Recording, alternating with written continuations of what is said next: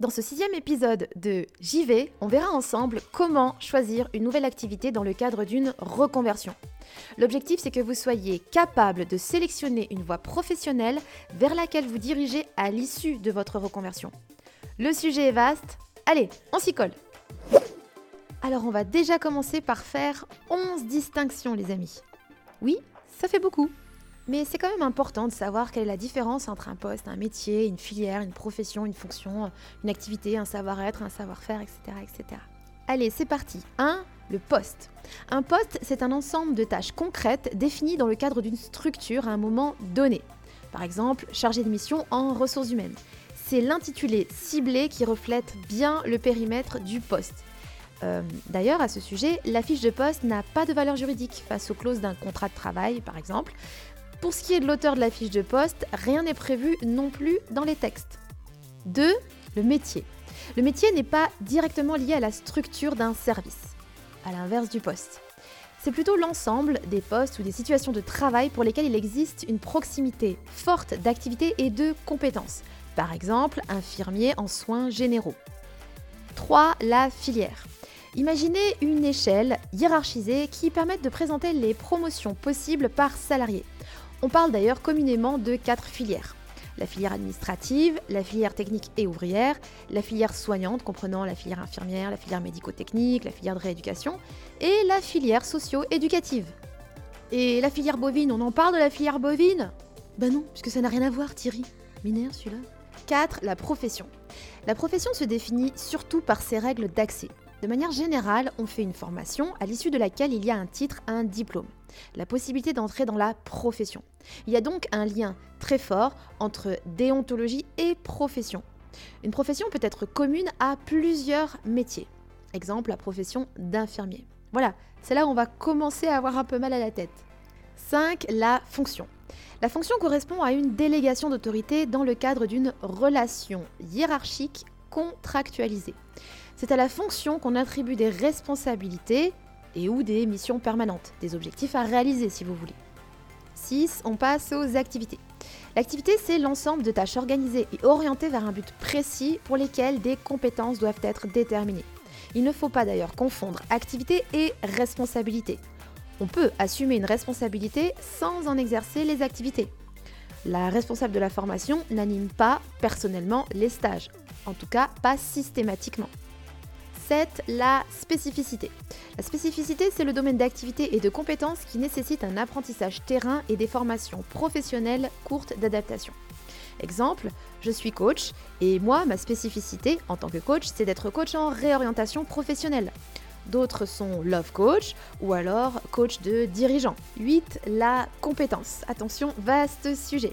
Une compétence, c'est un ensemble de savoir-faire opérationnel, de connaissances générales et techniques et de comportements professionnels, structurés, mobilisés, utilisables en fonction des activités à réaliser dans des situations de travail actuelles et futures. Une compétence peut être spécifique à un métier ou transverse à plusieurs métiers. Une compétence est toujours sujette à apprentissage. Elle est évaluable, progressive à travers des degrés de maîtrise et reconnue à travers ben, soit un diplôme, soit la validation des acquis de l'expérience. On pourrait en parler des heures, mais voilà ce que la compétence n'est pas. La compétence, ce n'est pas la performance. La compétence, c'est le processus qui produit la performance. Une compétence n'est pas non plus une qualification. Qualification, c'est un titre contractuel ou légal qui classe les individus sur une échelle de valeur. J'aime pas du tout la phrase, mais c'est pour que vous compreniez que la compétence n'est pas la qualification. La compétence, n'est pas non plus la connaissance. C'est la capacité à puiser de façon pertinente dans ses connaissances qui fait la compétence. La compétence, ce n'est pas non plus un potentiel. Potentiel, c'est un pronostic de compétence. C'est une capacité à évoluer. Il correspond à de la compétence virtuelle, on va dire. La compétence, ce n'est pas non plus le mérite, parce que c'est le synonyme à la fois de compétence et de performance. Le mérite comporte d'ailleurs une dimension morale qui le rend parasite dans une logique de gestion par les compétences. Enfin, la compétence, ce n'est pas l'expérience. L'expérience est un mode d'acquisition de la compétence. 10. On passe à la passerelle. C'est trop bien une passerelle, c'est comme dans Titanic? Hmm, Non, non, pas du tout. Une passerelle, c'est la transférabilité plus ou moins grande des compétences. Définir une passerelle entre deux métiers, c'est identifier les compétences communes entre euh, l'un et l'autre, sans qu'il y ait besoin de reconversion. Ce que je vous dis ici est très important car ça vous fera gagner du temps sur des formations pas forcément utiles. Donc prenez ce temps pour bien distinguer les passerelles courtes, exemple intégrer un nouveau métier, des passerelles longues qui nécessitent un investissement important en formation théorique. Dernier point, savoir, savoir-faire, savoir-être, les fameux soft skills. Waouh, l'accent anglais Un savoir, c'est un ensemble de connaissances. On peut aussi parler de connaissances générales. Ce n'est qu'une partie des connaissances nécessaires pour exercer une activité ou un métier. Un savoir-faire, c'est une habileté. Le savoir-faire, il se réfère toujours à une situation professionnelle spécifique. Il doit toujours être exprimé en termes de être capable de, car il se réfère à des indicateurs d'efficience. Le savoir-être se référera plutôt, quant à lui, à l'ensemble des démarches et processus cognitifs, capacité d'analyse, diagnostic, synthèse, comportement. Pour y voir plus clair, un exemple concret hors contexte. La conduite. Le code de la route, c'est le savoir. Être capable de conduire, c'est le savoir-faire.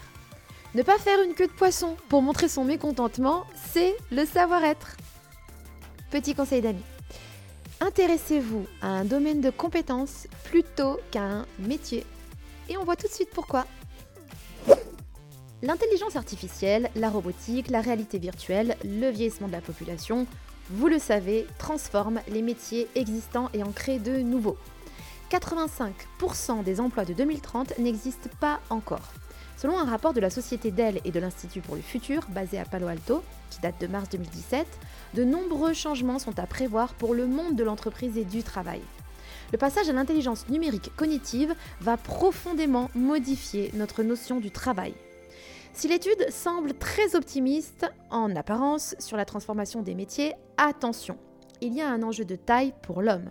Se recentrer sur ce qu'il peut encore faire de mieux que la machine. L'étude fait sur ce point un constat important. La capacité à acquérir un nouveau savoir vaudra plus que le savoir déjà appris. Traduction? La capacité à apprendre et à s'adapter sera plus importante que le niveau technique déjà acquis. À bon entendeur, je vais vous donner la liste des 15 métiers qui recrutent de la DARES. DARES, Direction de l'animation de la recherche, des études et des statistiques il y aurait un million de créations d'emplois d'ici 2030. Voici les 15 métiers qui recrutent et recruteront le plus. 1. Agent d'entretien. 2. Enseignant. 3. Aide à domicile. 4. Conducteur de véhicule. 5. Aide soignant. 6. Cadre des services administratifs, comptables et financiers. 7. Cadres commerciaux et technico-commerciaux. 8. Infirmier, sage-femme. 9. Ouvrier qualifié de la manutention. 10. Ingénieur de l'informatique. 11. Ouvrier qualifié du second œuvre du bâtiment. 12. Vendeur. 13. Médecin et assimilé. 14. Technicien et agent de maîtrise de la maintenance. 15. Ingénieur et cadre technique de l'industrie. Bon, la liste est belle, mais euh, moi je ne travaille pas pour la DARES. Et je crois beaucoup aux compétences et à la capacité d'adaptation et de résilience de l'humain. Je suis coach, consultante et formatrice en reconversion pro. Donc ce qui m'importe, c'est votre employabilité et que celle-ci corresponde à une réalité du marché, mais également à vos aspirations profondes. Je vais donc partager avec vous un outil qui sera très utile pour choisir une nouvelle activité et qui marche à tous les coups. Mais avant ça, j'aimerais partager avec vous une anecdote perso. À titre perso, j'ai toujours su que je voudrais participer à l'épanouissement pro et perso de l'humain donc, du coup, je me suis dirigée vers des études RH. Logique. Euh, sauf que le domaine des ressources humaines n'est pas toujours la rampe de lancement du bien-être en entreprise. Hein. Oui, bon, ben ça va. Hmm. Euh, c'est la raison pour laquelle j'ai démissionné. Pour aider l'humain à s'épanouir, y compris en entreprise, il faut d'abord être indépendant, car les intérêts de l'entreprise et ceux des individus ne sont pas toujours communs. Perso, j'ai choisi ma direction. Et pour vous aider à trouver la vôtre, on va faire appel à la sagesse japonaise. Pour répondre à la question posée dans cet épisode, comment choisir une nouvelle activité dans le cadre d'une reconversion pro, on va parler d'un outil magique, l'ikigai. C'est un outil complet qui reste simple. Il est basé sur quatre catégories qui répondent à quatre questions. Si vous effectuez un vrai travail sur les catégories et les sous-catégories, il vous permettra de faire suffisamment le tour de la question pour être sûr de vous. Grâce à l'ikigai, vous allez travailler sur ce que vous aimez, ce pourquoi vous êtes doué, ce qui vous fait gagner votre vie, ce qui fait sens. La seule condition pour que ça marche, de la bienveillance et de l'honnêteté envers vous-même. Sinon, bah, bah, sinon ça sert à rien en fait. Hein. Allez, on commence. Question 1, qu'aimez-vous faire? Vous allez commencer par lister tout ce qui vous donne du plaisir quand vous le faites. Vous notez ce qui vous rend heureux, ce qui vous remplit d'énergie positive, ce que vous aimez faire, là où vous ne voyez pas le temps passer, ce qui vous fait vibrer, les rêves que vous voulez accomplir, ce qui est important à réaliser pour vous. Question 2. Quels sont vos talents? J'en ai pas. Si, si, si, si, si, vous êtes forcément doué pour quelque chose. Certaines actions, certaines choses, et peut-être également moins pour d'autres. Vous allez donc entamer une nouvelle liste, qu'il s'agisse de tâches, de réalisations ou de qualités humaines.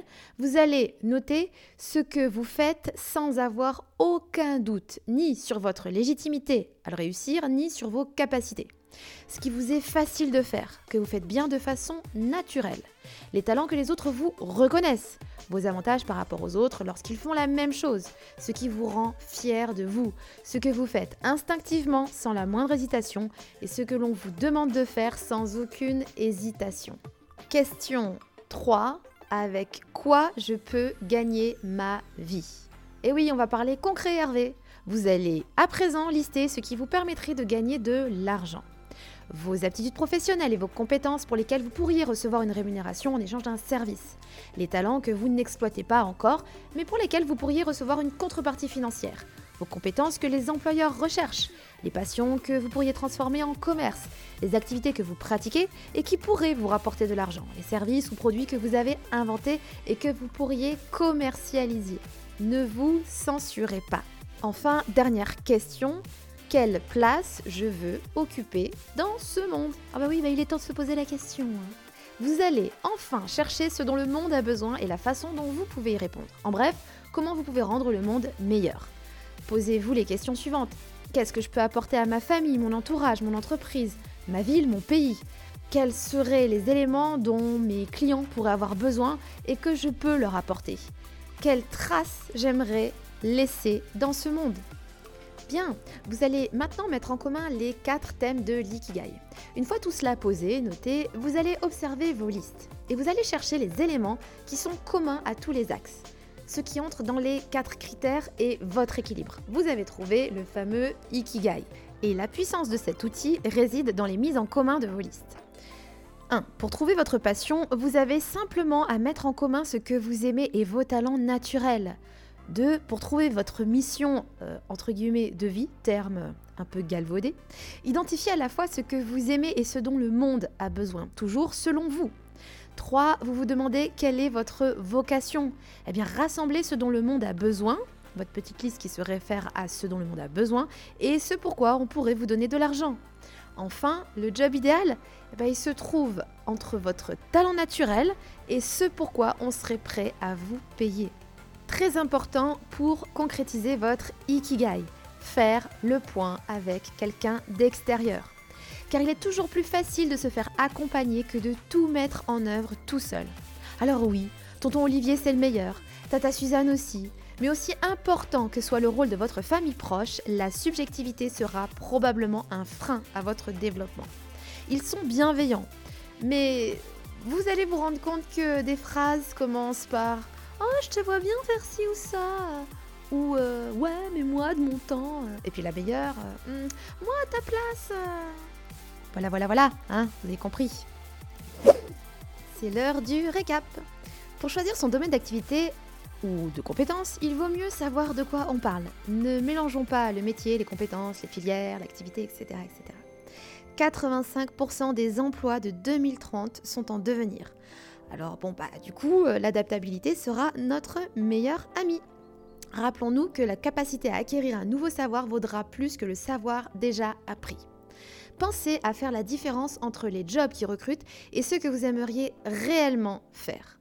Ne partez pas à l'aventure du style euh, je fais une formation et je me lance comme un oiseau dans le ciel. Hein. Cui, cui, cui, cui, cui, cui. Ah, tu fais bien l'oiseau quand même, hein oui, bon, ça ne va pas bien se passer. Hein. Prenez le temps de faire un travail d'avant-reconversion grâce à un outil qu'on hérite de la culture japonaise, l'ikigai, pour trouver votre vocation, passion, job idéal, mission de vie si vous voulez. Vous mettrez ainsi toutes les chances de votre côté. On ne le dira jamais assez, changer de job, ce n'est pas anodin. Faites-vous accompagner. L'astuce de Tata Malika. On va affiner votre ikigai. Reprenez vos quatre listes, ce que j'aime, mes talents, ce que je veux apporter au monde et ce pourquoi on pourrait me payer, et sélectionnez trois éléments seulement. Considérez que vous avez 20 points pour chaque liste.